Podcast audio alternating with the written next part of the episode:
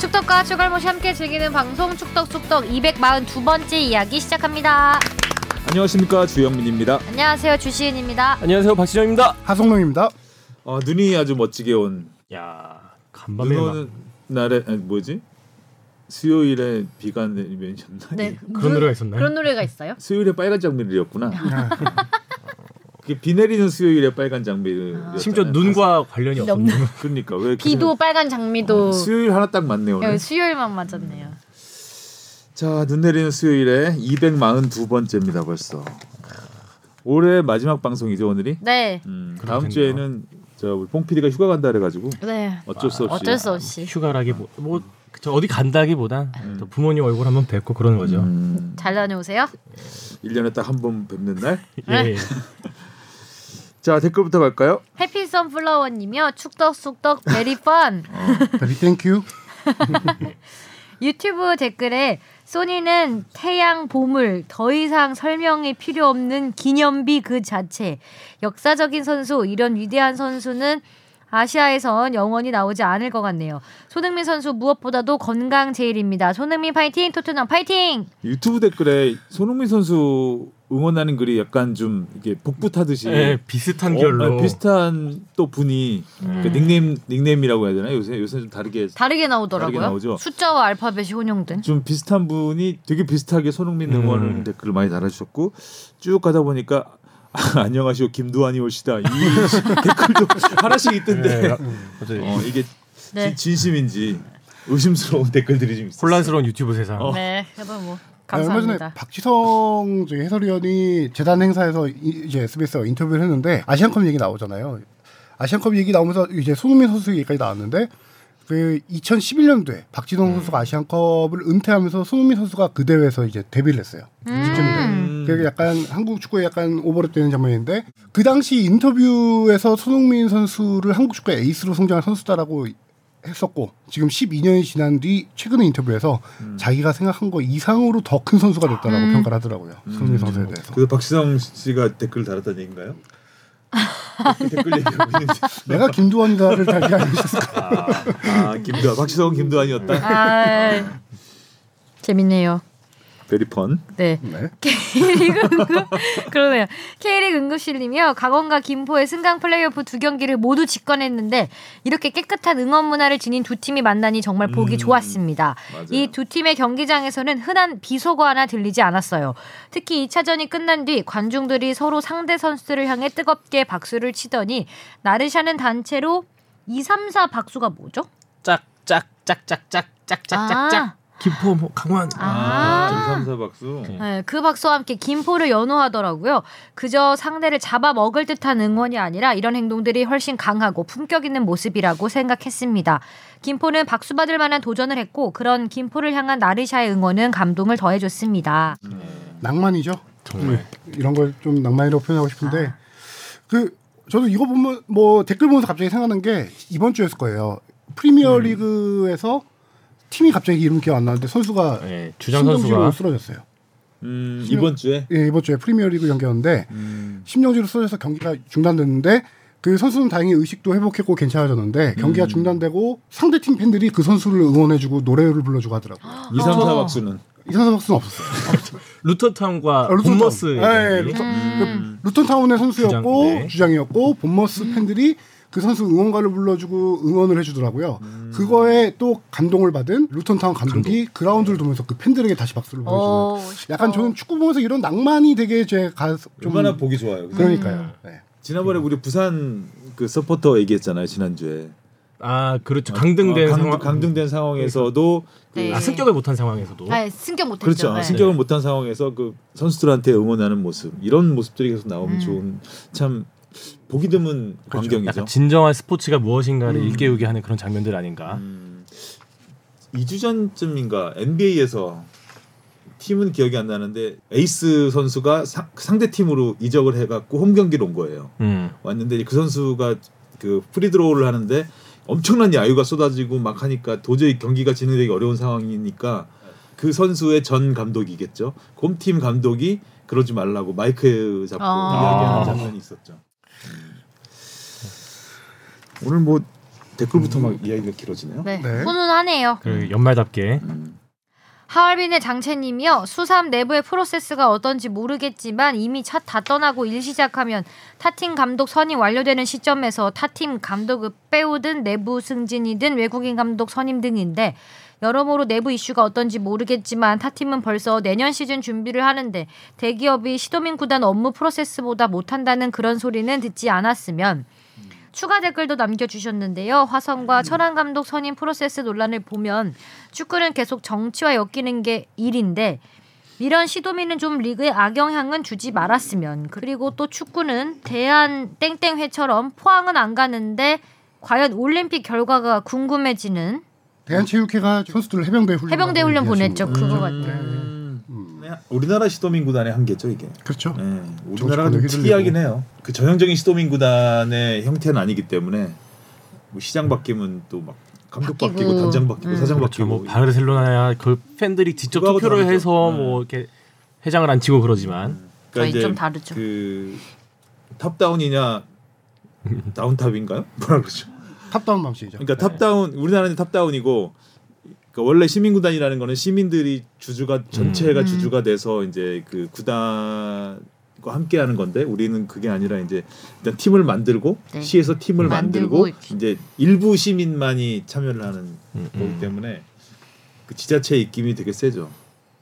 그 지금 여기 언급해 주시는 화성 FC 같은 경우는 K3 리그 우승팀이에요. 음. 강철 감독이 그렇죠. 경질됐죠. 예.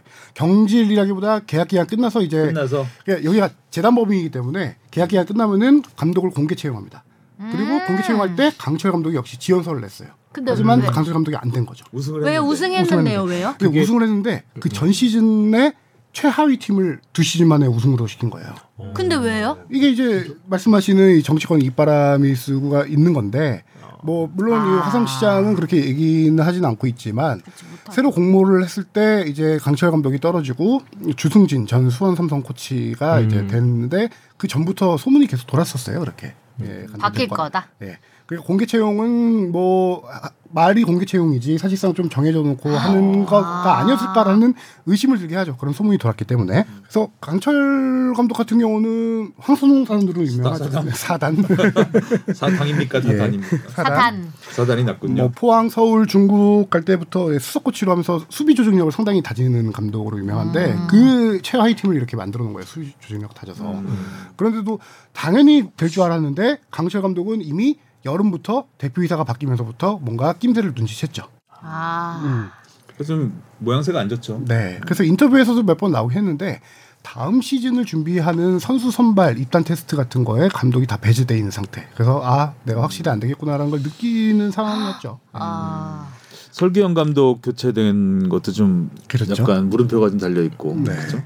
그다음에 또 다른 팀 하나가 천안. 이제 천안 같은 경우도 박남열 감독이 뭐 시즌 최하위로 끝쳤기 때문에 성적상으로는 뭐 충분히 이렇게 바뀔 수 있는 상황인데 문제는 업계 얘기로는 시장 픽된 새로운 감독이 오기로 돼 있었어요. 근데 그게 최종전을 치르기 전에 언론 보도가 나온 거죠. 최종전을 치르기도 전에요? 네, 최종전 치르는 날이 나왔 날그 기사가 나왔어요. 그렇죠.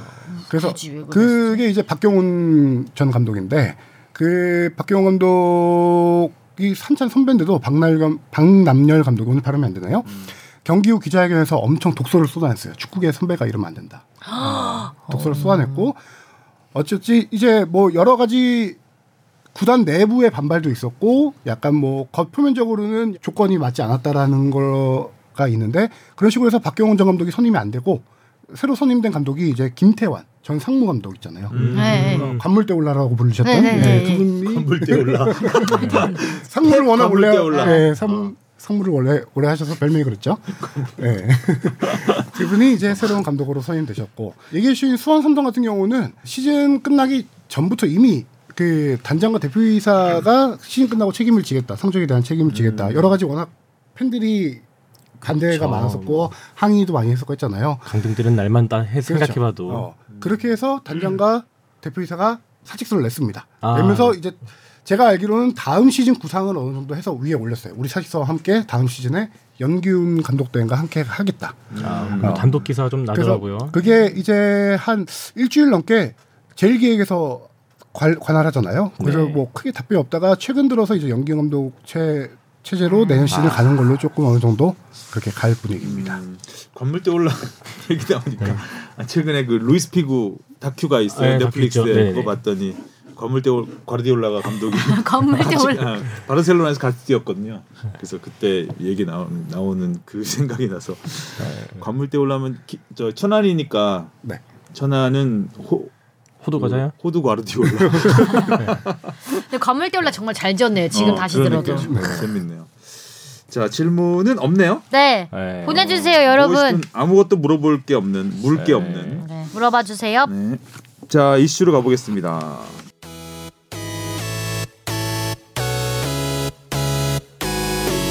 네. 여러분은 지금 축덕 속덕을 듣고 계십니다. 잊지 말고 하트 꾹. 김민재 선수가 골을 넣었습니다.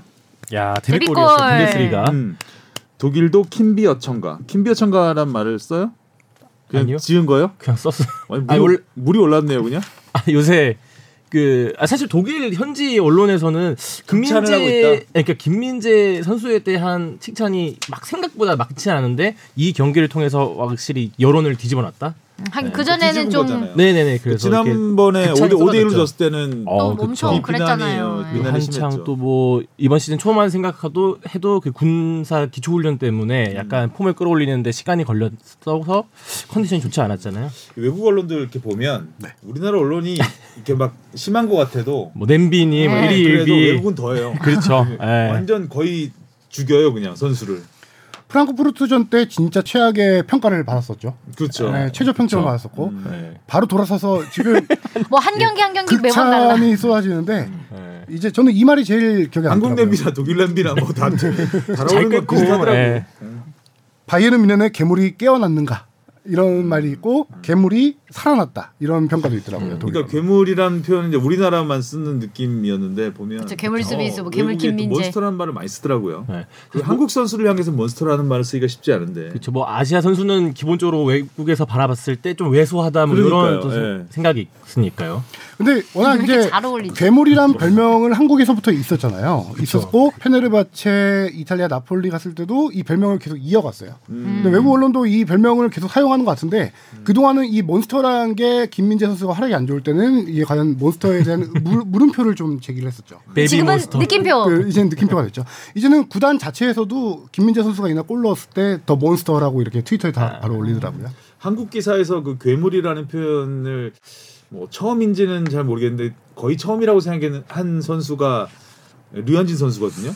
아. 괴물이라는 표현을 썼던 선수가 그때 괴물이라고 썼을 때 막 모니터 같은 데서 네. 어떻게 사람을 괴물이라고 하느냐 그런 이거는 언론이 표현이 너무 과하다 막 이런 얘기가 있었는데 사실 외국은 더 세게 쓰거든요. 크레이지란 말도 엄청 많이 쓰고 아. 우리나라 미쳤다는 표현 안 쓰잖아요. 그렇죠. 뭐 기사에서. 자막에서도 좀 수정해서 쓰고 그 외국에서 그 정도 표현을 들을 정도면 음. 한국 선수가 대단하다는 생각이 들죠. 그 표현이 찰떡같이 잘 어울리니까. 근데 네. 잘 어울려요 괴물이. 음. 자 우리 괴물 어땠는지 한번 볼까요? 네. 이날은 정말 김민재 선수가 마음 먹고 공격에 가담했던 날이었죠. 아. 원래 수비를 좀 공격적으로 하고 아 근데 본인- 첫골 그 옵사이드 맞아요? 첫 첫 골이- 옵사이드 된 거. 그게 제가 봤을 때 각도가 좀 애매해서 정확히 보진 못해요. 왜냐면은 많이 음. 슬로모도 예, 알려졌지만 안 보여주더라고 잘 경기에서 슬로우 모션이 있는데 두 개가 거기서- 있는데 두 잘 개가 다 모르겠죠. 음. 판독할 수 있는 게 아니에요. 그래서 이유가 독일 언론에서 언론에서 나왔는데 그날 라인을 그어볼 수 있는 각도의 카메라가 고장이 났었대요. 아, 고장이 아, 났다. 아. 고장이 나서 그날 그냥 선심의 VAR 판단을 그냥 받아들인 그렇죠. 거구나. 음. VAR 할 때 선을 못 그었어요. 선을 못 걷기 때문에 원심이 옵사이드였기 때문에 이걸 비디오 판독을 할 수 없으니까 원심이 유지가 된 거죠. 아, 아. 옛날 방식으로 그냥 간 그렇죠. 거구나. 음. 예. 아하. 그 필. 선을 넘었구나. 고장이. 네. 중- 중계가. 근데 제가 봤을 때는 그 뒤에서 뛰어들어가는 움직임이었거든요. 그래서 옵사이드가 아닐 것 같다는 음. 몇번 돌려봤는데 너무 완벽한 세트 굳이 디스플레이죠. 네. 옵사이드는 아닌 것 같은데.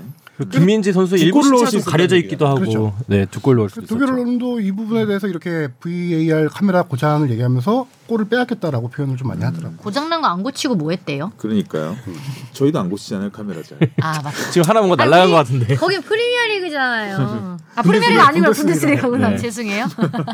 아, 프리미어죠. 네. 그분. 어 점유율이 바이에른 미넨이 37이었어요. 아, 그렇죠. 그래서 점유율 차이 많이 이례적으로 났다. 그 리그 경기에선 분데스리가가 점유율이 밀리는 경기였는데 아무래도 좀 생각해 보자면 해리케인 선수가 빨리 이른 선제골을 넣다 보니까 조금 더 안정적으로 경기 운영을 펼쳐서 이런 점유율 결과도 나오지 슈팅은 두 배 이상 많았는데 점유율은 진짜 좋죠. 점유율이 37%밖에 안 됐네요. 않았나. 효율적인 경기를 펼쳤다 이렇게 볼 수 있을 것 같아요. 어, 틀리길 바라고 얘기했어요.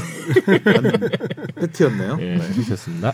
그 김민재 선수가 뭐 골 장면은 저는 골 장면도 어, 떻게 보면은 자책골로 바뀔 수도 있겠다라고 생각은 했었어요. 아, 그쵸. 아, 뒷자리 음. 한방 네, 있어 수비 수비 들어가서. 맞고 완전 방향이 구출됐는데 그게 그냥 단순 규정만 보면은 그게 유효 슈팅이냐 아니냐를 따져요. 음. 그렇죠. 아. 골대로 향했냐 안 했냐. 그렇지. 수비수로 안 맞았을 때 유슈팅이 되면은 그거를 본인 골로 인정하고 아예 나가는 공이었는데 맞고 들어가면 자책골로 인정하거든요.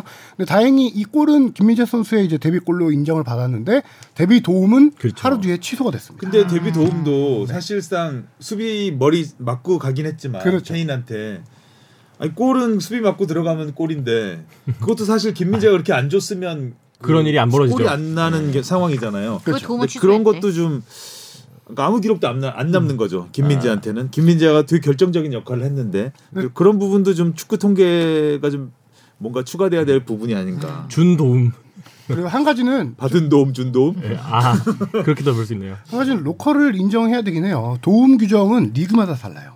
아. 리그마다 다른데 예전에 페널티킥을 도움으로 한 데도 있었죠. 그런 데도 있었고 어. 느 때는 세 번 터치 이내에 음. 골을 넣었을 때 도움을 음, 인정한다 그런 맞아요, 규정도 맞아요. 있었고 아. 뭐 여러 가지 도움 규정이 어, 리그마다 다르기 때문에 음. 정확한 걸 좀 공식적인 뭐 통계를 내기 위해서는 이게 다 통일이 되는 게 좀 낫지 않겠나라는 생각도 들더라고요. 좀 더 세분화 네. 음. 세분화해야 될 필요는 있는 것 같아요. 그런 공격 포인트 부분에 있어서. 그렇죠. 그래서 김민재 선수가 골을 넣었을 때 각종 통계 사이트에서는 그게 도움으로 세- 실시간으로 안 잡혔었어요. 경기 음. 끝난 직후에도 안 잡혔는데 아. 독일 분데스리가에서 홈페이지 공식 홈페이지에 김민재 선수의 이날 활약을 1골 1도움으로 표시하면서 이게 도움으로 잡혔던 거죠. 음. 근데 네. 결국은 도움이 아니죠. 분데스리가 홈페이지에서 하루 뒤에 이걸 번복을 했죠. 아. 도움이 아니었다. 음.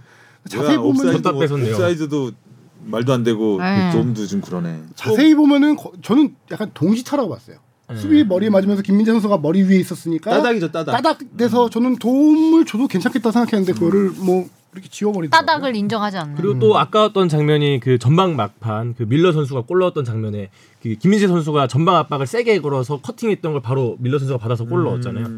아쉽게도 오프사이드로 취소돼서 그것마저도 이제 김민재 선수의 도움으로 기록되지 못했지만 근데 네, 그 왜 골은 그렇지? 카메라 고장이었지만 딴 카메라로도 명확히 보이더라고요. 네. 옵사이드인 게 딱 보이더라고요. 음. 네. 아무튼 그래서 뭐 김민재 선수가 수비수임에도 불구하고 어, 공수 넓은 방향에서 다 활약을 펼쳤죠. 이날 포커스는 공격력에 맞춰졌는데 이날 수비가 최고였어요. 음. 이날 김민재 선수가 그동안 나폴리 시절에 항상 저희가 스탯을 볼 때 썼던 게 가로채기 걷어내기 지수를 항상 보는데 거의 팀에서 1등이었고 리그 전체에서 상위 수준이었거든요. 미넨 간 다음에 이게 좀 약했었어요. 근데 이날 경기에서는 가로채기 걷어내기를 각각 6회씩 하면서 팀 내 1위를 기록하고 딱 나폴리 시절의 수비력을 보여줬다라는 생각이 들더라고요. 음. 그래서 독일 언론에서도 정말 뭐 아까 얘기했지만 이날 그냥 사무국에서 괴물이었다. 압도적인 퍼포먼스였다라고 평가를 하면서 베스트 11에 올 시즌 처음으로 미넨 가서 베스트 11에 아, 선발됐다. 오시 아, 처음이에요. 처음이- 이번 라운드. 네. 네. 아. 왜 해본 뭐- 것 같지? 김민재 선수의 그래도 뭐 비교적 준수한 활약을 했기 때문에 한 번쯤 올랐어도 안 이상한 것 같은데 생각보다 그리고 데뷔골도 좀 늦게 터진 감이 있고요.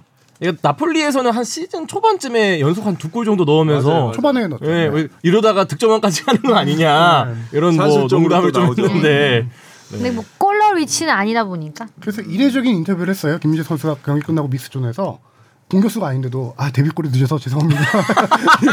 앞으로 좀 더 골을 넣어볼 수 있도록 하겠습니다라고 인터뷰를 하더라고요. 귀엽네요. 통산 11번째 골이네요. 네. K리그에서 세골 유럽 무대에서 네골 A매치 네골오 A매치 네골은 대단한데요. 그렇죠. 김민재 어, 선수 맞아. 같은 경우는 머리를 잘 쓰잖아요. 대표팀에서도 거의 세트피스 골이 많죠. 코너킥 거의 세- 세트피스죠. 예, 어깨로 코너킥에서 넣었던 것도 네. 음. 기억나고 신기한 게 그 중국 무대에서 골을 터뜨렸던 게 없더라고요. 예. 아, 중국에서는 아. 골이 없어요. 예, 베이징 고안에서는 득점 뭐 안 기록이 넣어도 돼요, 없었던. 거기서는. 근데 유럽에서 네 골을 넣은 것과 A 매치 네 골은 음. 의미가 있죠. 네. 거기다 또 세 시즌 연속 골이에요. 페네르바체에서 아. 한 골, 나폴리에서도 유럽 골, 무대. 이번에 예, 한 골 해서 어, 이 정도면 그래도 골 넣는 수비수로 괜찮죠. 세 시즌 연속이면. 음. 음. 확실히 키가 크니까 기회가 많이 음. 오겠죠. 세트피스. 네. 한 번에 빡! 세트피스에서.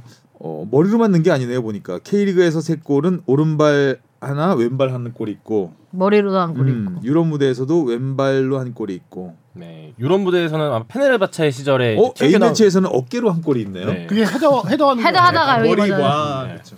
김민재 선수의 발로 넣는 골들은 조금 다른 게 대표팀의 김영권 선수 같은 경우는 중거리 슛이 좋은 선수예요. 발로 아, 그 네. 선수는 중거리 슛으로 왼발 슛으로 넣는 케이스이고 김민재 선수 같은 경우는 거의 이제 리바운드 볼, 세컨드 볼 음. 볼을 발로 넣는 음. 케이스고요. 김영권 선수의 골은 그 러시아 월드컵 독일전 독일전. 골이 최고죠. 최고죠. 그건 뭐 나중에 할아버지가 돼도 두고두고 얘기할 수 있는. 그건 잊혀지지 않는 골이었죠. 네. 현장에서 봤잖아요. 우리. 네, 그렇죠. 안 왔죠 우리? 아니, 오늘 커플룩 입고 오시고 전에 자 그리고 해리케인이 분데스리가 최소 경기 20골인데 지금 14경기 만에 20골이잖아요. 이게 분데스리가 그 씹어먹고 있네. 취소된 김민재 선수의 도움 그걸 받고 넣었던 골이죠. 음. 그리고 그 다음에 케인보다 두 번째 최소 경기가 혼란이 22경기 만에 20골 넣은 거네요. 아 아니 그 앞서 최소 최고 기록은 이제 옛날 63, 64 시즌 21경기 아, 만에 여기 20골 넣은 음. 예, 음. 21 함부르크 경기. 레전드 우베제. 근데 레반도프스키는 안 없나 보죠 기록에? 어 그런가 보네요. 레반도프스키가 뭐 한 경기 최 그러니까 최단 경기? 최단 시간 헤트트릭하고 막 이랬잖아요. 네, 네. 그리고 언제 한 번 시즌 뭐 메시랑 호날두도 뛰어넘어서 골을 많이 터뜨렸던 시즌도 있었던 걸로 기억하는데 음. 그러니까 어, 좀 뒤에 터뜨렸나 봐요. 혼란은 왜 적은 거예요? 어, 유명하니까. 혼란스럽게 갑자기 아 그냥 유명하니까 적었다고? 궁금하지 않을까요? 아 이미 지난 시즌 분데스리가 득점왕 수를 넘지 않았나요? 혼란이요? 홀- 아니 아니요 저기 케인이 케인이. 20골이 안 돼요? 지난 시즌 아, 분데스리가 예, 예, 득점왕이 거의 그럴 거예요. 열몇 어, 골이었고 예, 그걸 자, 하는데. 지난 시즌 분데스리가 골을 많이 못 넣어가지고. 왜 자꾸 혼란 얘기를 해? 혼란 여기서 뛰지도 않는데. 케인이 일단 미넨에서 그 성공적으로 안착을 했는데 팀 성적은 지금 2위잖아요. 그렇죠. 우승하려고 갔는데 네. 이미 하- 한- 하겠죠. 한번 하겠죠. 우승할 기회를 한번 놓쳤죠 미네에서. 레버쿠젠이 네, 그때. 1위죠 지금. 예, 레버쿠젠. 네, 레브쿠젠이고. 맞대결에서 이기면 승점 4점 차 아니에요 지금? 맞습니다. 4점 4점 차니까 하겠죠? 쉽지 않지 않나? 아무튼 김민재 선수는 아시안컵을 앞두고 다시 아. 몬스터다. 어, 몬스터로 돌아왔고 독일 언론에서 그 얘기하더라고요. 이렇게 이제 부활하는 선수를 1월 달에는 볼 수가 없다.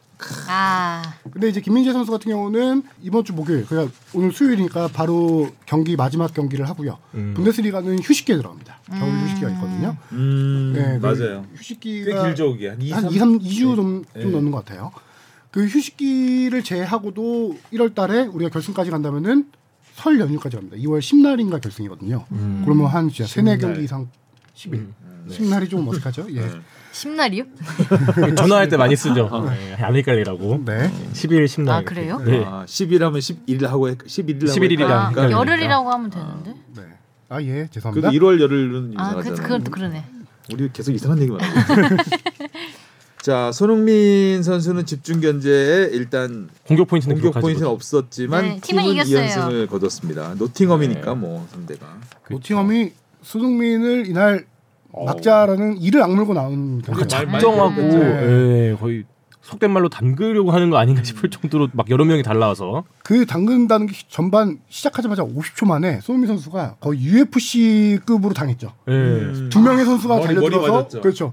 누워 있는데 손흥민 선수의 공이 담금질을 다리 사이 당했죠. 있으니까 무릎으로 정수리를 찍고 맞아요. 맞아요. 아, 그러면 안 돼요. 확실히 뭐 지난 경기들을 분석은 하고 온 게 보였어요. 이게 손흥민 선수가 워낙 그 공격 기점 음. 역할을 잘했기 때문에 거기 그걸 좀 맞겠다. 애초부터 막으려고 했던 게 아닌가. 근데 손흥민 선수가 이날도 두 경기 연속 왼쪽 윙어로 뛰었잖아요. 전형적인 딱 윙어 플레이 스타일을 했거든요.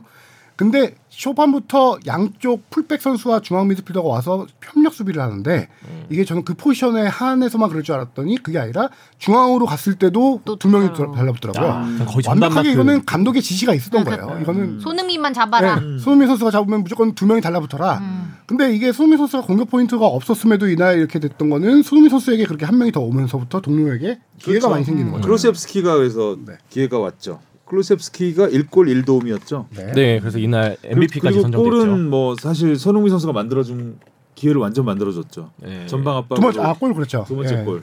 거기 뭐 골키퍼한테 달려들지 않았으면 골키퍼가 완전 잘 막았잖아요 그날 골키퍼가. 어, 엄청 선방 많이 어. 했죠. 예. 노팅엄 골키퍼가, 예, 골키퍼가 킥을 너무 성급하게 하려다가 당황해서 클로셉스키한테 패스를 했죠. 예. 음. 워낙 손흥민 선수 빠르다 보니까 전방 압박해서 달려오면 무서울 것 막 같아요. 빨리 처리해야 될 것만 같은. 근데 역시 왼쪽 날개로 뛰는 게 손흥민답긴 하더라고요 플레이가.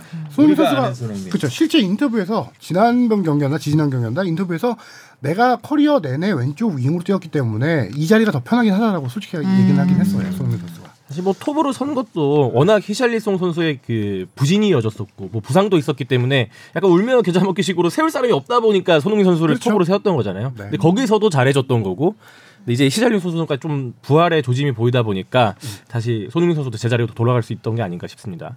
히샬리송이 두 경기 연속골. 아 그렇죠. 이게 무려 아, 손흥민이 수술하라고 했어요? 그 히샬리송한테. 약간 권유, 뭐 네. 조언 정도로 해야 권유, 될까요? 권유. 예. 권유? 권유. 권유. 예. 권유. 이것도 기름인 줄 신날 알았어요. 권유했나요? 심나 일단 두 경기 전에 인터뷰에서 밝혀진 얘기인데 음. 히샬리송 선수가 계속 치골 골반 쪽에 통증이 있었어요. 근데 손흥민 선수가 이걸 누구보다 잘 아는 게 지난 시즌을 그 스포츠 탈장으로 한 시즌 동안 그 음. 통증을 고생했죠. 안고 했잖아요.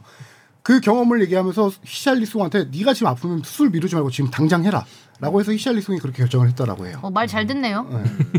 그럼요. 소니 캡틴- 얘기하는데 캡틴- 주장 형이 얘기하는데 오케이. 근데 잘합니다. 그래서 지금 그 히샬리송의 부진의 원인 중에 하나였을 것 같아요. 이게 되게, 되게 오랫동안 지속됐을 때요. 이런 음. 통증이 있으면은 진짜 100% 발휘하기 힘들잖아요. 손흥민 선수 같은 경우도 본인이 70, 80%로 뛰었다고 했거든요. 탈장 탈장 통증이 있을 때.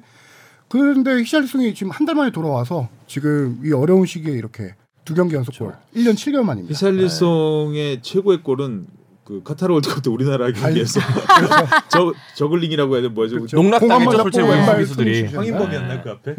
그때도 치골 괜찮았나 그때는? 그러니까 그때는 그런 모습 그때 저- 정말 잘했잖아요. 대표팀만 가면 치골이 살아난다고. 예. 그땐 괜찮았나 아, 치고 봐요. 들어간다고. 그, 그 슈팅하다 치고로 약팠나? 네. 근데 토트넘은 진짜 올 시즌 조금 풀리는 것 같으면서도 안 풀리는 게 이날 경기에서도 상당히 불필요한 퇴장. 불필요한 퇴장과 경고 비수마. 누적으로 인해서 비수마 선수가 최악의 상황이에요. 이게 수비 진영에서 자기가 퍼스트 터치가 공이 길다 보니까 음. 상대가 달려드는 거를 억지로 가서 막으려다가 발바닥 스- 스터드로 상대 정강이를 하면서 음. 원래 옐로 카드였는데 비디오 판독으로 해서 퇴장으로 바뀌었죠. 네. 비수마가 얼마 전에도 그 부상 많이 나올 네. 때 퇴장당해서 공백이 있었는데 비수마 선수 같은 경우는 이 시리어스 파울이거든요. 이건 세 경기 기본 나와요. 아. 시리어스 파울. 다이렉트 퇴장인 보통 두 경기 세 경기 이제 결정을 할 수 있는데 세 경기 나올 것 같고 세 경기 못 비수마 뛰어, 선수 같은 경우도 1월달에 아프리카 네이션스컵. 네이션스컵에 참가합니다. 아, 그러면 거의 이제 2월달까지는 아예 못 본다고 봐야 될 것 같고요. 토트넘 파이팅. 그렇죠. 거기다가 또 이날 저기 경고 우도기 선수.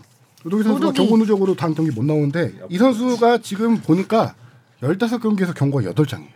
아 경고를 꽤나 오늘 많이 경고 많이 받았네. 받았네요. 경고를 많이 아, 받았네. 경고 누적 경고 누적으로 퇴장 1회, 경고 누적 2장까지 포함해서 총 8장인데 야, 이 토트넘에는 약간 이 카드 관리 이슈가 조금 음. 로메로도 지난주에 네, 그 카드가 많아. 요 그렇죠. 로메로 길들이는 법 가르쳐줬잖아요 지난번에. 아, 어. 에밀리아노 골키퍼의 화내라. 예, 호언 아, 뭐라고요? 그 약간 불호령. 불호요 화내라고 내가 얘기했죠. 호언은 뭐예요? 호언 장담이 갑자기 머릿속으로 스쳐가지고. 왜 예. 허언을 하고 그러세요? 그러네 호언을. 길들일 선수들이 많네요. 그렇죠. 그러게요. 우도기 비수마. 비수마. 자 그리고 황희찬 선수는 침묵을 했습니다. 어, 어, 재계약했죠 근데 네. 2028년까지 팀 내 최고 연봉.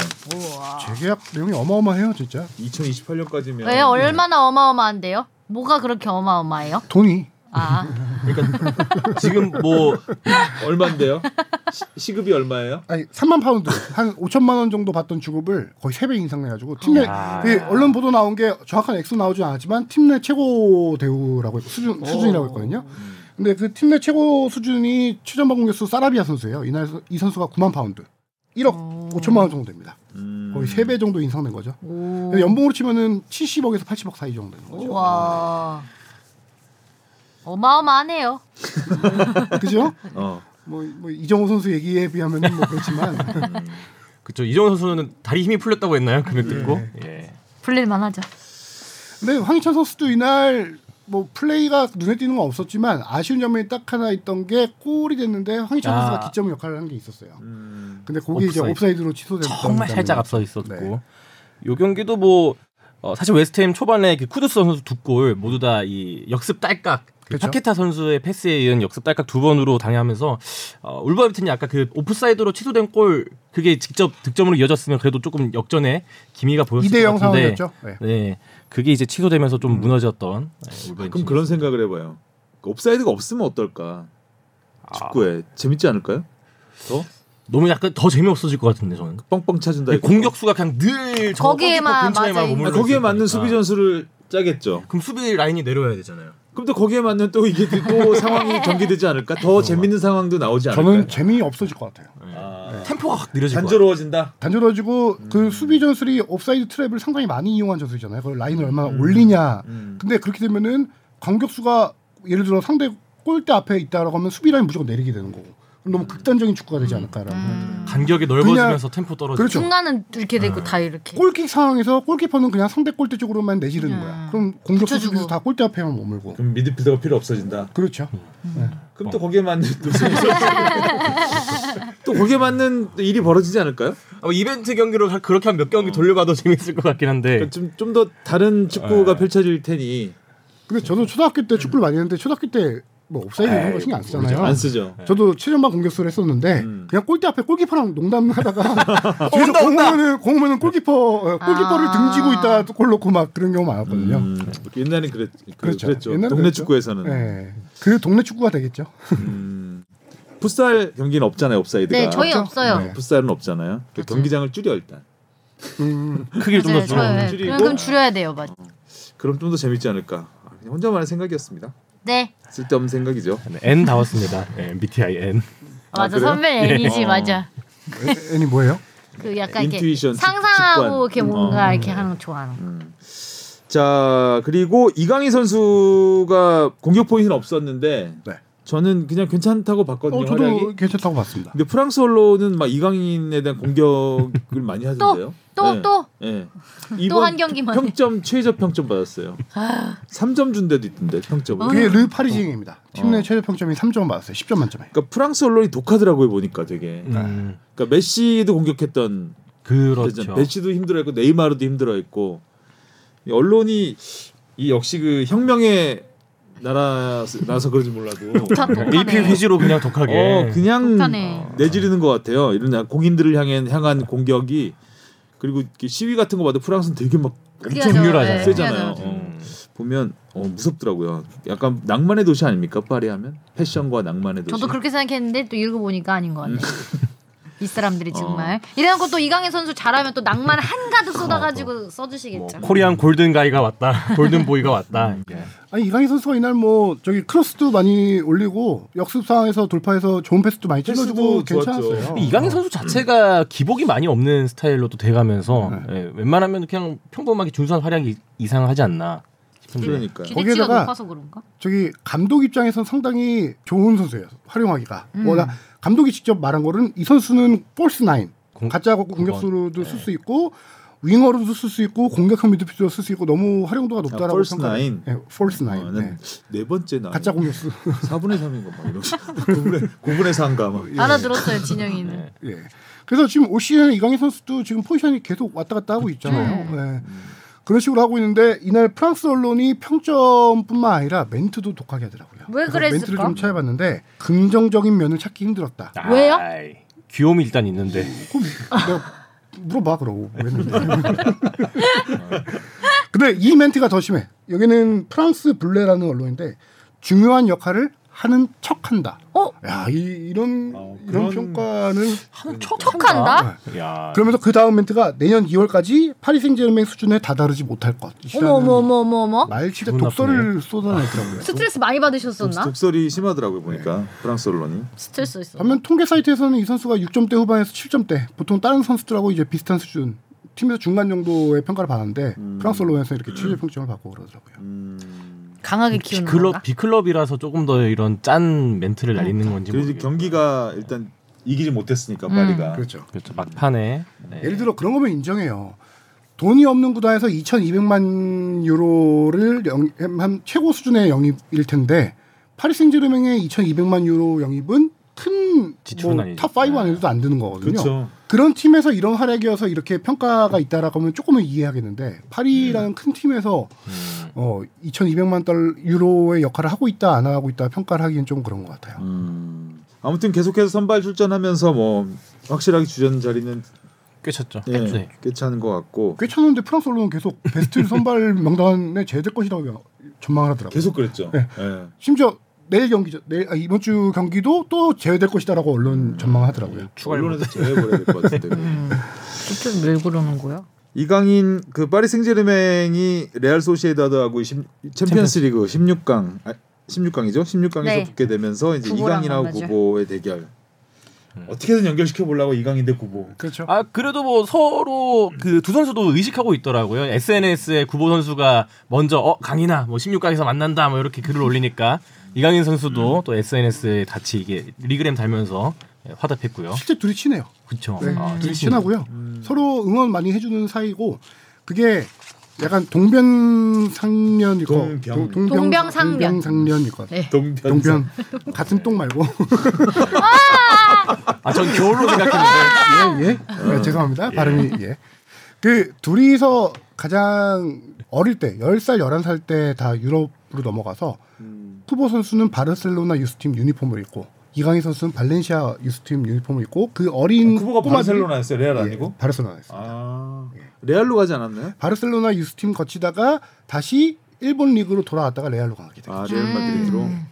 그래서 그 두 유니폼을 입고 어린 선수가 악수하는 사진이 있어요. 음 유명한 이게 선수. 짜- 역, 아. 사적인 사진인데 그게 거의 한 십몇 년이 지나서 지금 이 선수가 꿈의 무대에서 16강에서 대결하는 그런 음. 어. 상황입니다.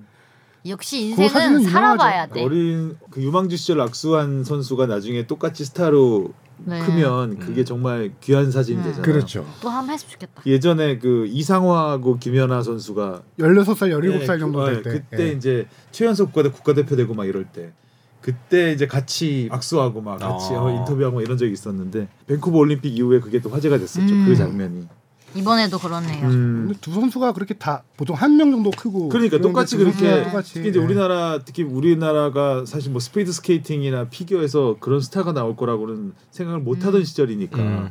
근데 그 똑같은 선수가 올림픽 나가 똑같이 금메달을 따니까 참 아, 한국에서 이런 일이 생기는구나. 그래서 거기다 스토리가 하나 더해진 게 둘은 또 한 팀 마요르카에서 같이 뛰었었잖아요. 예. 아 이, 이상화하고 김연아가 아니, 이런- 구보랑 이강인이. 어, 네. 그렇죠. 갑자기 확 튀어 어. 하지만 이건 이강인이 이길 거예요. 음, 이겨야죠 네. 자 그리고 이제는 뭐 아시안컵 한 달도 안 남았죠. 한 달도 안 남았죠 로드 투 카타르. 새해 소집이 26일에 소집을 하는군요 네, 다음 주죠. 음. 26명의 소집되는 인원 16명을 축구협회에서 발표를 했습니다. 거의 뭐 이제 K리거 선수들과 분데스리가에서 뛰는 선수들도 있긴 한데 아까 말씀드렸다시피 분데스리가 선수들은 휴식기. 네. 음. 내일 경기를 마치고 겨울 휴식이 들어가기 때문에 국내에 들어옵니다. 국내에 들어와서 이게 따로 훈련이 공식적인 뭐 팀 전수 훈련이 있고 그런 건 아니에요. 워낙 축구로니까 그러니까 서울 시내 호텔에 머무르면서 선수들 일부 선수들은 출퇴근하고 지방인 선수들은 거기 머무르면서 실내 웨이트만 하고 컨디션 관리만 해주는 거예요. 피지컬 음. 코치가 붙어가지고 컨디셔닝을 해주는 거예요. K리그 선수들은 경기 끝났으니 리그 끝났으니까 피지컬 피, 예, 피지컬 같은 똥.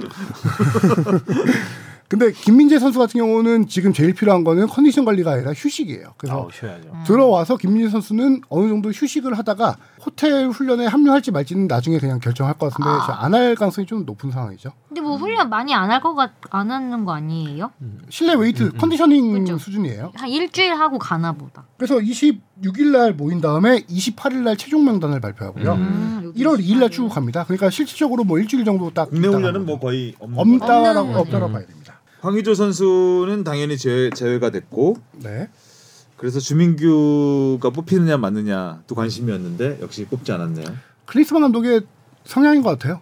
딱 틀 정해놨잖아요 이미 음. 일찌감치 오래 전부터 틀 정해놨고 아, 뭐, 그쵸. 뭐, 클린스만 감독이 갑자기 뭐, 조민규 선수를 뽑을 거라는 거는, 뭐, 많은 팬들도 그렇게 큰 기대는 하지 않았을 것 같은데, 워낙 클린스만 감독 자체도 스트라이커 출신이고, 그리고 이 스트라이커 세명을 계속 붙박이로 뽑았었잖아요. 황의조 선수를 포함한. 그리고 황의조 선수를 웬만하면 계속해서 기용하는 모습. 그러니까 주- 조규성 선수가 주- 선발로 나왔을 때 어느 순간 좀 체력이 떨어지다 싶으면 계속해서 투입해서 이 폼을 끌어올리려고 했, 으니까 어, 뭔가 다른 공격수 이 스트라이커 자원을 꼭 뽑지 않을까 아, 했는데 결국은 없었죠.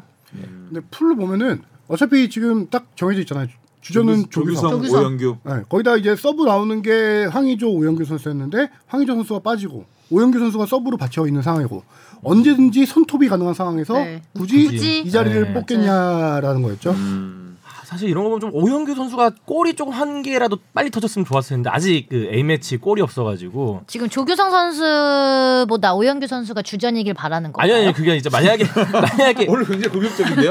벌스 아, 저는 벌스 나인 사실- 같은데 오늘? 벌스 나인, 괜찮았어요? 벌스 나인. 어. 그 그러잖아요. 잘하고 있는데. 아 저는 이제 그게 걱정돼 사실 왜 자꾸 변을 뿌려? 다, 변을 당했네요. 예, 그러니까. 네.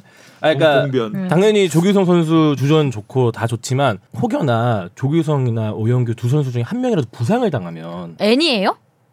잘하고 있는데 뭐 부상까지 아니, 얘기하고 아니, 있어요. 혹여나 한 명이 부상을 당하면 워낙 스트라이커 자원이 확 줄어들다 보니까 어 그때는 좀 비상일 수 있지 않을까? 아이, 음. 너무 너무 너무 S. 걱정인가요? 제가 그 S라서 S. 아 저도 S인데 S가 센스죠. 그런가요? 아, 그- 경험적인 사람. 센스 맞아요. 센스 아, 맞는 센스? 것 같은데. 아니, 그- 그러니까 저는 왜 이렇게 굳이 일어나지 않은 일을 음. 그러나 해서요. 아 근데 이제 또뭐 잘하고 대표팀을 있는데. 운영하려면 이제 길게 그러니까. 보고 뭐 손톱도 그렇죠. 있고 다 많은데요. 뭐. 이 그렇죠. 김민재 선수도 네. 머리를 골 넣고 아 김민재 선수 스트라이커로 써버리고 아무튼 뭐 어. 괜찮은데요, 뭐. 괜찮습니다. 네. 근데 굳이 이기재 선수는 또 뽑았네요. 이기재 선수는 클리스만 어. 계속- 감독이 계속 뽑고, 계속 뽑고 예, 있죠. 계속 뽑고 있는 근데 선수. 이제 계속 지적받는 부분 중에 하나잖아요. 그쵸, 가장 아쉬운 포지션. 그렇죠. 예. 그런데 진짜 우리나라 풀백 자원이 크게 없어요. 없긴 하죠. 예. 근데 좀 다른 선수를 테스트해 볼 수도 있지 않을까. 근데 클리스만 감독이 이번 대회에서 테스트하기는 좀 쉽지 않을 거예요. 음, 일단 무조건 우승해야 무조건 되니까 우승이라고, 예. 멤- 이 멤버 거의 거, 리멤버 리멤버 막 그래서 이번 명단 16명 발표됐는데 제가 약간 그 얘기를 들었는데 보통 이러면은 훈련을 위해서라도 몇 명을 훈련 파트너로 좀 음. 불러서 하지 않을까라고 생각했는데 클린스만 감독 생각은 확고해요. 안 데려갈 선수를 아. 뽑아서 그렇게 하면은 선수에게도 피해인 거잖아요. 희망 지금 선수들에게는 어, 희망 고문일 수도 있고 선수들은 지금 휴식을 할 시기인데 음. 개인 선수들을 불러서 하는 것보다 그래서 지금 16명 중에 K리거들은 무조건 그냥 최종 명단에 드는 선수라고 봐야 될 것 같고 그쵸. 네. 여기서 부상 유럽파에서 부상이 생기거나 K리거 부상이 생기지 않는 이상 K리거가 추가로 들어올 선수는 없을 것 같아요. 음, 음. 이게 카타르 월드컵 때도 명단이 26명이었어요. 그렇죠. 네. AFC도 이번에 그 트렌드에 맞춰서 23명에서 26명으로 명단을 확대했습니다. 네. 그래서 지금 16명 뽑힌 명단에다가 유럽파까지 더 유럽파에다가 일부 중동파까지 더하면은 8명이 추가로 거의 확정적인 선수가 들어와요. 네. 그 확정적인 선수는 뭐 이견이 없을 것 같아요. 명단 보면은 손흥민, 이강인, 황희찬, 김민재, 오연규, 박용우, 홍현석, 김승규예요. 거의 이견이 없는 선수들이라서 8명 더하면은 24명이거든요. 24명 중에 이제 2명이 남은 거야. 그 2명이 누가 될까가 관심인데 깜짝 발탁이죠. 어떻게 보면. 깜짝발짝일 수 있죠. 그 이 한 자리가 이제 황의조 선수의 빈 자리도 있는 거라서 두 자리가 되는데 결과적으로 보면은 K리거는 확실히 좀 힘들 거라고 보고 음. 어, 아, 그렇죠. 그러네요 그 이미 힘들죠. 불렀을 것이다. 이미 소식 불렀을 이미 불렀죠. 것이다. 예, 그래서 아. K리거가 힘들고 유럽파에서 조금 어린 선수들을 부를 거라는 지금 얘기가 많이 들리고 있어요. 예. 그럼 완전 우리가 못 들어본 그런 선수? 그것까지는 아닌데 아마 그 기존에 좀 뽑혔다가 안 뽑히기 시작했던 선수들이지 않을까. 그런 선수들 좀 생각해보면 양현준 혹은 뭐 김지수 음. 어뭐 박지수 선수까지 정도 생각할 수 있지 않을까 싶네요. 음. 뭐 명단을 봐야겠지만 한 명 정도는 들었던 선수 같고 한 명 정도는 조금 어우 진짜 이럴 정도의 선수인 것 같아요. 배준호? 어. 배준호? 요새 또 스토크 시티에서 워낙 어. 예, 잘 폼이 뛰고 좋아서 예, 잘 하고 있다고. 예, 저도 오. 경기를 다 챙겨 보지 진짜 못했는데 테스트해 볼 만하죠, 진짜로. 네. 아. 그리고 떠나기 전까지도 뭐 대전에서 워낙 예, 좋은 모습 보였으니까. 음. 오, 제 어. 배준하면 오 할 것 같아요. 음. 근데 이거는 마지막까지 좀 상황을 지켜봐야 되기 때문에 아직 얘기하기 좀 이른 단계인데 약간 그런 걸로 갈 것 같아요. 유럽파 아, 쪽으로. 그렇네. 네. 진작 불렀을 배준호- 것이다. 배준호 선수는 포지션 그쪽 포지션이 좀 우리가 탄탄함. 네, 워낙 탄탄하잖아요. 근데 배준호 선수가 지금 스토커 시티에서 뛰는 거 보면은 윙어로 뛰면서도 약간 섀도우 공격수로 뛰고 그러더라고요. 제가 아. 지난번 도움한 경기를 잠깐 좀 봤었는데 네. 포지션 자유롭게 뛰더라고요 그 선수가. 아, 약간 공 거의 프리롤처럼. 약간 프리롤처럼 공격적인 포지션을 좀 음. 많이 음. 뛰더라고요. 자, 1월 15일에 바레인전과 네. 1차전, 20일에 요르단전, 요르단전, 말레이시아전이 이어집니다. 파이팅. 어느 때보다 기대되는 아시안컵이고 네, 부상만 안 당했으면 좋겠어요. 그 제가 말씀드렸지만. 파이팅. 계속해서 월드컵도 그렇고 아시안컵도 그렇고 계속 겨울에 열리니까 네. 왠지 느낌이 이제 추춘제가 되게 자연스러워지는 느낌이 음. 돼가고 일본이 얼마 전에 추춘제 한다 그랬죠. 전환하기로 했어요. 일본이요? 2025년 시즌부터 아마 네. 그렇게 하는 것 같아요. 지금 뭐 와 가능한가? 어? 그렇게 일본은 가능하죠. 일본도 추운 곳은 엄청 춥잖아요. 삿포로 정도는 못하게 힘들겠지만 근데 다른 데는 뭐 우리처럼 막 엄청 춥진 않으니까. 그 최근 지난 한 주 동안 우리나라 날씨면 축구를 어떻게 해요 그거 우리 아, 내일 일본 따뜻하긴 한 체감온도 영하 21도예요. 도쿄는 지금 한 20도 돼요 거의 아, 네, 기온이 그러니까 음. 일본은 그렇게 겨울 시즌에도 보낼 수 있는 도시들이 있는 거예요. 많죠 음. 그럼 근데 우리는 없, 없어. 러시아 같은 경우도 엄청 추운 뭐 사할린 이런 데는 겨울 시즌에 리그를 안 치릅니다. 네. 그, 음. 그안 추운 도시로 배정을 해요. 그 시즌에. 음. 일본도 그런 식으로 가능하겠죠. 근데 우리나라 아, 근데 같은 안 돼. 경우는 지금 연맹 제주에 모여서 입장은 해야 되나? 제주도 추워. 제주도 추워요. 그럼 제주 비행기 바람- 안 뜨면 어떡할 거예요? 아, 그렇네. 결항 되고. 사할린이 그때 러시아 월드컵 그 시즌에 일부 리그로 올라와가지고 그 어떻게 경기를 짜야 되는지 막 고민한다고 러시아 축구협회에서 왜냐면 네. 그 사, 사할린까지가 시차가 10시간이에요 러시아는 맨 왼쪽과 맨 오른쪽이 시차가 10시간이거든요 시차도 그렇고 기온차도 그게 너무 그렇고 이래가지고 미국 야구처럼 약간 동부 아, 서부 나눠서 사할린이 한번 이 서쪽으로 와가지고 한 달 동안 거기서 원정 약간 원정 엄청 경- 추워. 원정 경기만 하고 아. 이제 뭐 그런- 맞아요. 한 달 동안 홈 경기가 없어요. 아. 못하는 소화하듯이 거죠. 하고 가야 그렇네. 되겠네. 하고 같이 리사이클. 가고 이제 그럼 홈 경기 사할린 홈 경기를 어떻게 해야 되느냐 막 이런 아. 네. 그때 얘기가 있었는데 우리는 안 돼. 사- 뭐 일본 같은 경우도 삿포로 그 추운 그 겨울에는 일단 남쪽에서 좀 음. 경기를 하고 네. 그리고 이제 홈 경기 하면 되지 않을까. 근데 우리나라는 이게 쉽지 않잖아요. 음, 안 돼. 어렵죠. 제주도에서 해도 춥잖아요. 네, 춥죠. 추, 아, 겨울에. 비행기 안 떠요. 12월에 동남아 제주는 쉽지 투어를? 않아요. 음. 그 겨울에 바다 제주에 바람이 얼마나 갇혀 보셔갖고 시원해요. 잘 네. 알죠. 네. 아, 맞죠. 네, 갇혀 12월에 제주는 쉽지 않아요. 감금 경험 있습니다. 우리가 자, 예. 네, 아시안컵 얘기 살짝만 더 하면은 음. 아시안컵에서 제가 예상 시나리오를 한번 좀 짜봤어요. 우리가 조 1위로 갈 경우 16강에서 보니까 16강에서 상대 조 2위를 만나거든요. 음. 그러면 약간 이라크 혹은 베트남을 만날 것 같고 음. 우리 이라크하고 평가전 한다 그러지 않았나요? 지금 1월 6일 날 추진하는 상대가 이라크가 유력해지고 음. 있습니다. 예. 그래서 약간 어, 16강에서 좀 하게 되면은 미리 그렇게 미리 한번 맛보기 맛볼 수 찹찹. 있고 8강전 보니까 어 여기 이란을 만날 가능성이 있어요. 8강전. 아, 또 이란. 근데 요즘 이란 또란. 요즘 요즘 이란은 이란 이란 할만할 것 같은데 요즘 이란은 좀 그래도 또란이에요. 음. 자주 들리네. 왜냐면 이긴 팀끼리 만나기 때문에 그리고 4강 가게 될 경우가 이제 카타르가 유력해 보여요 있는데 어. 네, 카타르도 요즘 카타르 네. 할만한데 할만하죠. 월드컵 때 폭삭 망하는 걸 거기서, 봤잖아요. 어. 근데 4강에서 만난 상대가 A조 1위랑 B조 2위, F조 2위가 이긴 팀 이렇게 만나는 건데 그 상대 팀들이 만만치 않은 게 호주, 우즈벡, 사우디, 태국이 다 가능성이 있어요. 음, 근데 뭐 우승하려면 뭐 어떤 음. 어떤 어떤, 팀은- 팀이든 다 이겨야 되니까 네. 부셔버려야 되니까. 일단 일본하고 일본하고 결승에서만 만날 수 있다는 네. 게 어, 왠지 느낌이 좋아요. 간일천. 음. 그렇죠. 이번 대한 축구협회가 세게 걸었죠. 1인당 우승 시 5천만 원 경력으로 우와. 그 뛰지 않더라도 모두에게 네. 모두에게 줘야죠. 모두에게 주겠죠. 아. 네. 왜냐면 병역 혜택 옛날에 김기 4분 이런 얘기 있었잖아요. 음. 그 병역법도 바뀌었어요. 안 뛰어도 주는 걸로 바뀌었거든요. 네. 안 뛰어도 금메달 주고 네. 음. 병역법도 주고. 5천만 원? 야, 예. 근데 열심히 뛰어야겠는데? 음. 아시안컵이 네. 상금이 있게 없게요. 있죠. 있지 않아요? 없었던 대회예요. 아, 그래요? 이게 대회가 명예 대회였는데 2019년도에 상금이 처음으로 생긴 대회입니다. 어, 얼마 아, 안 얼마예요, 됐구나. 그러면? 2019년도에 생긴 게 전 우승 상금이 500만 달러. 어, 한 55억에서 60억 정도 되는 거죠. 준우승 상금이 300만 달러. 그리고 참가국에게 무조건 한 20만 달러씩 주고 이런 식으로 하는데 이게 2019년 대회에 그전에는 16개국이 참석했거든요. 2019년 대회부터 20 24개국으로 바뀌었고 이번 대회도 상금은 똑같은데 500만 달러. 500만 달러인 게 어느 정도냐면은 대한축구협회 예산이 어제 발표됐는데 각급 대표팀 운영 자금이 270억 정도 되더라고요. 어. 와, 무슨 관계. 거의 무슨 근데 우승 상금이 50만 억이면 상당히 큰 거죠. 네. 뭐한 분기 정도는 어떻게 굴려볼 만한. 그 역시 가족. 역시 갈수록 연맹이나 협회만 돈이 많아져.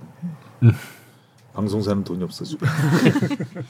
우- 우- 우리도 어디 대회에 참가해가지고 1등 해야 되겠는데요? 골대녀 상금 있어요? 있어요, 저희. 아 있어요? 2천만 원인가 있어요. 오, 세다. 네. 근데 뭐 언감생심 언감생신이죠. 있다는 것만 알면 되지 뭐. 네 맞아요. 그 원래 천만 원이었는데 어, 세네요, 근데. 아, 지난 시즌에 2천만 원으로 올라갔어요. 스폰이 좀 많이 붙었나 보다. 그 돈은 어떻게 나눠가죠? 멤버들끼리 나눠 갖는 걸로 알고 있어요. 그렇죠. 아, 몇명 안 되니까 선수가 또 꽤 그, 되네요. 예, 그렇게 나눠 갖는 걸로. 회식 세게 한번 하고. 예, 예, 예. 자, 그리고 국내 축구 얘기 좀 해볼까요? 사령탑 연쇄 이동, 명장 잡기에 바쁜 K리그. 일단 김기동 감독이 FC 서울 왔습니다. 어떠신 어, 최고의 이슈였죠. 음, 자세 좀 보세요. 입이 찢어지네요, 그냥. 봉 PD. 아 내년 시즌 직관 가야 될 이유가 생겼습니다. 아 그건 그래요. 저도 기대가 아, 내- 많이 진짜. 됩니다. 기대가 되죠. 아, 사실 뭐 속으로 생각했던 건 저번 시즌에 저기 안익수 감독님 그랑 결별하고 나서 워낙 다음 감독을 바로 안 뽑길래 아 이건 진짜 좀 큰 거 한 방 준비하나 보다. 이랑 이번 시즌은 김진규 대행 체제로 좀 가버리고 그래서 아무래도 속으로는 어 기동 감독님인가 싶었더니 예, 그게 딱 이루어졌죠. 야 김기용 감독님은 지난 시즌에 포항하고 3년 재계약을 했는데 그 전에도 서울하고 살짝 링크가 있긴 있었어요. 음. 근데 그 당시에 이제 포항에 잔류하는 걸로 해서 3년 계약을 했는데 김기동 감독은 항상 이제 얘기를 해보면 도전을 되게 좋아해요. 음, 음. 도전을 좋아하는데 포항에서 이번 시즌 FA컵 우승했고 아시아 챔피언스리그 준우승까지 했잖아요. 근데 이제 대단하다, 진짜. 근데 FA컵 우승이 첫 부임 5년 동안 첫 우승이에요.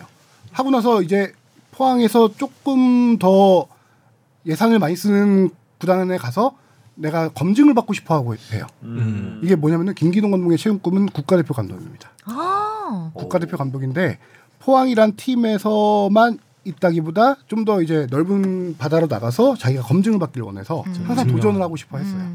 그래서 결정적인 계기가 이거였고 포항하고 그래서 작년에 3년 계약을 할 때 이런 조항이 있었어요.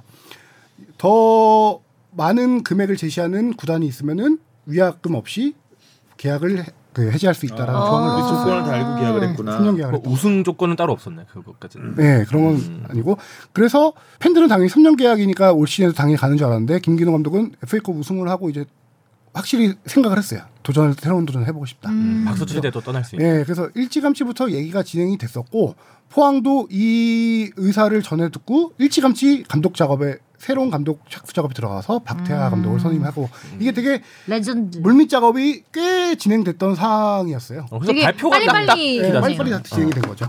FC 서울 입장에서는 뭐 최선의 선택이었고 그렇죠. 그렇죠. 연봉도 엄청나게 많이 주는 것 같아요. 지금 K리그 최고 감독이 최고 연봉이 홍명보 감독 10억으로 알려져 있는데 제가 알기로는 김기노 감독이 기본 보장 금액은 그 정도는 안 돼요. 근데 이제 옵션까지 포함하면은 채- 그 정도 수준까지 딱 가는 걸로 알고 있는데 음. 이 거의 뭐 한 10억이라는 의미를 10억짜리 감독을 영입했다라는 거는 서울이 우승을 노리겠다는 거예요. 아, 이 정도면. 그렇죠. 서울 우승을 노려야 네. 되는 팀이죠. 예. 근데 당장 파이널 B에 있던 팀이잖아요. 그래서 김기노 감독이 네, 파이널 B에서는 우승하지 않았나요? 어, 팩, 팩트로 갑자기 확 들어오니까 어, 뭐 하위 뭐, 스플릿에서는 1등하지 네. 않았어요? 거기서는 네. 예, 예. 했죠. 일칠등 했죠. 그래서 더보기 리그 1등 이렇게. 그래서 김기동 감독이 1월 초에 이제 기자회견 할 텐데 제 예상은 파이널 B에 있는 팀을 당장 우승하겠다라는 건 힘들 거고 계약 기간 2025 시즌. 계약 기간 안에 계약 기간 안에. 안에 계약 기간은 뭐 공식적으로 발표하지 않았는데 3년으로 3년이에요, 3년. 그 당장 내년 시즌은 뭐 파이널 A 올라가서 약간 챔스권으로 갈 걸 목표로 할 테고 2, 3년 안에 이제 목, 우승을 목표로 하는 팀이 되겠죠. 일단 관중 동원에도 한 몫을 할 것 같긴 해요. 그렇죠. 지금 당장 뭐 직관 가겠다는 네. 얘기가 나오니까 음, 뭐 기대돼요. 팬들 사이에서는 그렇고. 네. 거기다가 근데 서울 음. 어, 서울 팬으로는 조금 이제 근데 이제 걱정 좀 궁금한 건 어떤 선수들을 좀 정리할까. 이제 아. 들리는 바에 의하면 뭐 오스마르 선수가 이제 해외 이적 얘기도 들리고 있긴 한데 워낙 기동 감독님이 이렇게 또 기동력, 기동력 예, 네. 빠른 선수들 빠른 좋아하시니까. 선수들을 좋아하다 보니까 나이 많은 선수들 예. 정리할 수 있다. 서울에 좀 꽤나 이제 연륜이 있는 분들이 꽤 꽤 있거든요. 어. 있죠. 이름값 있는 기성용 선수도 그렇고 저 뭐, 거의 기성용 선수 뭐, 솔직히 은퇴를 고민하고 있긴 한데 구단에서는 재계약 제안을 했, 어요 음. 해서 계속 무조건 잡는다는 생각이고 오스마르 선수는 조금 모르겠어요. 네. 예. 서울이 아, 빠른 오스마- 축구는 아니었어가지고. 아니죠. 김민동 감독은 빠른 축구를 선호하는 감독이기 때문에 그 둘이 스타일이 좀 안 맞는다는 음. 얘기가 있긴 한데 그럼에도 기성용 선수는 팀의 상징적인 선수고 해서 팀에서 무조건 데려간다는 뭐 생각이고 기성용 선수가 뭐 중간에서 빨리 뛰는 역할은 안 한지는 오래됐으니까. 그쵸, 근데 그 뭐, 패스잖아요 기성용 하면은. 그렇죠. 시즌 작년이었나 재작년이었나 레이저 송구처럼 어, 그- 레이저 패스에서 나상호 선수가 음. 가슴을 받아서 아, 골. 그런 수원 FC 상대로 그렇죠. 그런 네. 팀의 축구가 스피드 축구인 거니까 네. 충분히 뭐 김기동 감독하고도 잘 합이 맞을 수 있을 것 같고 전 궁금한 거는 김기동 감독 시절에 제일 유명했던 1588 네. 음. 중에 두 명이 거기 있어요. 아, 그러네. 일류첸코와 팔로세비치. 팔로세비치. 아. 팔로세비치는 활약이 괜찮은데 일류첸코 선수가 솔직히 안 좋았죠. 서울 가서 많이 안 좋았잖아요. 그 선수를 잘 잘 아는 활용할 김기동 수- 감독이 얼마나 이 선수를 살려낼 수 있을까. 음. 한 가지는 또 임상현 선수가 포항에서 전성기를 다시 연 선수예요. 음. 30대 중반에 초반이었나 하여튼 그 선수가 지금 서- 또 서울에 있거든요. 하긴 포항에서도 그때 네. 뭐 돌아온 음. 잘- 연어라고 막 그때 얘기했던 선수들 있었잖아요. 그 포- 선수들을 포항에서 그- 뭐- 잘 그- 활용했잖아요. 신준호 선수 뭐 시- 풀백 누구였죠? 신- 오재석 아니요 아니요 저- 오범석 선수, 아, 오범석. 오재석 선수 갑자기 심하원 선수, 에이. 심하원 선수 그런 선수들이 있었죠. 맞아. 예. 그러니까 나이든 선수들도 잘 활용을 하니까. 그렇죠. 음. 그럼 코칭 스태프는 그대로 가지 않아요? 그대로 가요? 음. 정해졌나요? 지금 김진규 각 대행은 어떻게 되나요? 김진규 대행을 코칭 스태프에 합류할지 안 할지는 좀 더 얘기를 들어봐야 될 것 같은데 어떻게든 김진규 감독 대행을 서울에서 내치는 스타일은 아니고 그렇죠. 서울에서 그다음에 키우려고 하겠죠. 코칭 스태프든 다른 뭐 예를 들어 유스 팀이든 뭐든 이렇게 음. 당연히 있을 거고 그건 좀 김기동 감독이 포항에 있던 사전을 데려오는 걸로 알고 있긴 해요. 다시 짜도 돼요, 김진규 선수는.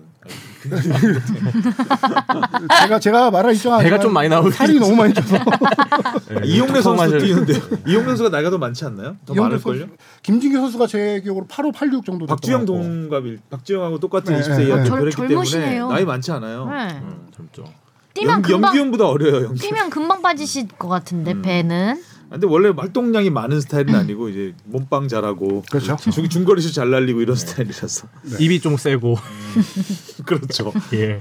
김태환 선수하고 맞붙을 정도의 그런 안 돼. 까는 있- 아, 캐릭터죠. 네. 이런데 빠지지 않고 나와요 김태환 선수는 아, 캐릭터 있어. 네. 자 그리고 김학범 감독이 제주로 갔고 네. 이야 김도균 감독은 이랜드. 이랜드로, 이랜드로. 갔습니다. 연쇄 저는- 이동이 일어났어요. 예고된 김동균 감독 같은 경우는 좀 예고된 케이스죠. 시즌 초반에 제가 잠깐 얘기했는지 모르겠지만 거기가 단장이 바뀌는 음. 과정에서 김동균 감독이 사실상 단장은 새로운 감독을 이미 생각하고 있었어요 그때부터. 그래서 시즌 초반에 안 좋으면은 뭐 경질될 수도 있다라는 얘기를 제가 지난번 축덕에서 했었는데 그런 식으로 올 시즌 뭐 그래도 다행인 게 팀을 잔류시켜 놓고 음, 음. 예. 웃으면 안녕할 수 있는 네. 웃으면 안녕할 수 있는 상황이 만들어진 거고 그러기 때문에 김도균 감독이 지금 이랜드로 가기 때문에 이승우 선수의 거치가 아주 큰 관심입니다. 뭐 인스타에는 와 설득한다 뭐 이런 게 뜨던데 나오는데 진짜예요? 근데, 예, 이브리그 가겠어요. 그니까요. 이승우 선수. 아무리 그래도 이승우 선수 수원 FC가 이 정도만 맞으면 팔겠다라는 입장이에요. 아 진짜요? 네.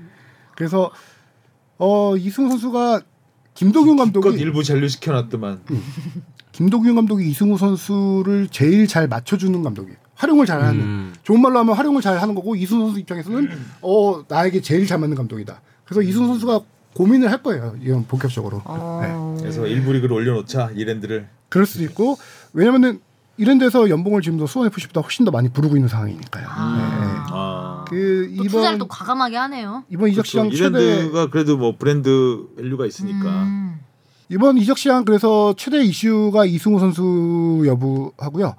한 명 또 다른 이슈는 이제 이순민 선수입니다. 래퍼. 아, 이승민 아. 지금 국가대표로 뽑혀 있죠. 음. 이 선수가 광주 선 광주에서 러브콜 지금 딴 팀들에게 러브콜 엄청 많이 받고 있어요. 이승민 선수가 어, 그 자리에 지금 아, 랩이 필요한 팀들이 있나? 그렇죠. 뭐 아니 래퍼가 필요한 팀이 있나? 보죠? 울산, 전북, 대전이 관심 보이고 있습니다. 우와우 다 큰 팀들이 그렇죠. 울산, 대전도 전북. 과감하게 투자할 것 같은데. 네. 워낙 이수민 선수가 활용도가 높은 또 선수니까요. 네. 어느 위치에 멀티, 뛰어도 멀티플레이어죠. 그렇죠. 네. 팀이 랩까지 필요한 잘하니까. 포지션에 가니까요. 아유 뭐 울산 가면 뭐 거기 스쿼드가 아유 국가 대표가 몇 명이에요? 그러니까요. 네. 이야. 그리고 저는 포항 박태하 감독 얘기도 살짝만 하고 싶은데 네, 예. 박태하 감독은 정말 K 한국 축구에 감독 알아두는- 경험이 없나요 아직? 아 있죠. 있죠. 음. 어떤- 중국 연변에서 신화를 썼죠. 아. 연변에서 이브리그 팀 최하위에 그쳤던 팀을 우승까지 만들어 놓은 아. 그러면 최근엔 어디에 있었어요? 아 최근에는 집에 있었나요 그냥? 아, 예전에 서울 수석 코치를 한 적이 있었고요. 네. 그다음에 연변에서 한 네 시즌 동안 해서 연변에서 엄청난 업적을 이루고 아. 와서 프로축구연맹 기술위원장을 했습니다. 아. 한 2년 3년 정도 했는데 기술위원장을 하는 동안 K리그 구단들에게 러브콜을 많이 받았어요. 음. 아. 근데 박태하 감독은 다 거절했습니다. 이게 제가 얘기하고자 포항만 하는 아, 가겠다는 거였나요? 아, 의리의 사나이인데 원클럽맨 어. 어. 원클럽맨 옛날에 포항의 박태야, 수원의 박건아였거든요. 아 바카바카끼리 박태하 감독이 은퇴 비하인드 얘기가 그 당시에 3, 34살이었는데 2001년이었을 거예요. 34살이었는데 음. 구단에서 우리 스스로 교체를 하겠다. 그래서 좀 딴 팀으로 이적을 어떻겠냐라고 했을 때 박태하 감독은 은퇴를 선언합니다. 와. 나에겐 포항밖에 없다. 맞아요. 포항에서만 뛰었죠. 그렇게 은퇴한 감독이 돌아서 K리그 내가 첫 감독하는 팀은 포항이다. 와. 생각으로 그동안 감독직을 다 아, 거절하고 피가 센 물로 흐를 것 그동안 같아요. 김기도 가서 나가기만을 김기동 왜 이렇게 잘하는 기동 거야? 아웃. 왜 이렇게 잘하냐? 왜 이렇게 잘하는 거야? 이것도 낭만이죠. 어. 그래서 아. 포항이 이 스토리를 다 알고 있으니까 당연히 그뭐 고민 없이 박태하네요, 그러면. 그렇죠. 어. 이 포항 구단에 대한 입장에서는- 헌신 이런 걸 다 알고 있으니까 바로 그래서 이게 다 서울 구단과 포항 구단이 이 낭만이 김기범을 있는데 이동할 박태하 때 감독. 네. 타이밍이 또 맞았네요. 멋있다. 팬들 입장에서는 너무 좋을 것 같아요, 은, 진짜. 은퇴할 때 공식 멘트가 포항 아니면 의미가 없다 했어요. 그렇죠. 근데 박태하 영덕 감독의 출신이에요. 영덕 포항 출신인지 봤더니 네. 뭐 음. 근처긴 하지만 그래서 2007년도에 파리아스 감독하고 그때 우승 이끌 때 코치였어요. 아, 그렇죠. 코치하다가 이제 감독으로는 케리 감독으로는 처음으로 온 거죠. 음. 어, 어, 기대가 되네요 포항. 네. 또 서울과 포항의 경기가 굉장히 기다려지네요. 태하볼. 네. 어. 그리고 기동 감독님이 떠난 포항도 궁금해요. 그러니까 과연 그 스쿼드를 어떻게까지 또 운영할 수 있을지. 음. 기동 매직 가졌다 이거예요? 아이고, 예. 잘 될까요? 기대하고 있- 서울에서? 지켜봐야죠. 예. 음. 서울은 서울도 프런트 입김이 좀 센 그 구단이긴 한데 근데 김기동 감독이 입김이 더 셀 것 같다. 소리가 더 크실 것 같아요. 코끼부로 그냥. 네, 맞아. 그라운드에 누우실 것 같아요, 바로. 음. 예. 재밌겠네요. 자, 아, 김기동 감독 쑥쑥 성장해서 다음 시즌. 국대까지 네. 봐요. 서울 일단 서울까지 왔습니다. 네. 기동 매직. 제가 발표한 날 김기동, 김기동 감독님이 지금 가족들하고 해외에서 휴가 중이에요. 어, 그래서 톡을 톡으로 축하드립니다 보냈더니 돌아온다 보니 가슴이 쓰리다 아직도 아프다 이거더라고요. 음, 하긴 네. 김기동 감독도 포항맨이었으니까. 자필 편지를 썼어요. 그래서 맞아요. 김기동 감독은 감독에서 처음에는 부천 성공적으로. SK에 있었구나. 유공. 그러니까 유공, 유공 60년 시절. SK 예, 예. 부천 SK에서 이임생 그 당시 제가 갑자기 윤- 기억이 안 나는데 윤정환 그 그때 미드필더가 엄청났죠 그 당시에. 뭐 공식적으로 원클럽맨은 아니고. 원클럽에는 음. 예, 아니고 예, 예. 포항에서 은퇴를 했을 그렇죠. 거예요. 포항에서까지 포항이 잘했어요. 포항에서 꽤 오랫동안 뛰었죠. 당시 이동국 선수가 경신하기 전까지 필드 플레이어 최고령 최다 경기 출 맞아요, 맞아요. 아. 철, 철인이에요 별명이. 철인 아. 김기동이었어요. 진짜. 흐르네 그 철이. 김기동 감독님이 그 포항에 제일 처음에 이제 지휘봉 잡고 시작했을 때 아마 저희랑 전화 뭐 그때 초창기에 아 한번 맞아요. 전화 하셨던 것 같은데 네. 연결하셨었잖아요. 네. 진짜 어, 뭔가 이 세월도 하성룡, 하성룡 느껴지고요. 기자가 한 1%는 역할을 했다. 서울 오는데 기동 매직 서울 오는데. 기대됩니다. 음. 자 오늘 올해 방송은 여기까지. 어, 벌써 하고, 올해 방송. 예, 눈 오는 날 한 해를 마무리하게 돼서 참 뿌듯합니다. 네. 자 내년에 내년이 청룡의 해라 그러더라고요. 오 음. 용의 해군요. 그래서 LG 트윈스가 MBC 청룡에서 왔잖아요. 그래서 2, 년 연속 우승한다고 뭐 야구 팬들이 또 그러고 아. 청룡이 용의 그럼 기운으로 울산 울산 팬들은 이청용 기성용도 있어요. 네. 성룡? 어, 잡아야 화성룡도 되겠 있어. 아, 화성용도 있어요. 용용 죽겠네요. 기성용은 용용자 안 씁니다. 그러네요. 네, 저는 아. 저는 용용자 씁니다. 어, 여기 진짜 용이 있었네. 용이라고 쓰죠 그래서. 네. 어. 자 쓸데없는 얘기였고요. 자올 한해 고생 많으셨고요. 고생 내년에 봐요. 많으셨습니다. 네. 안녕. 고맙습니다. 내년에 봬요.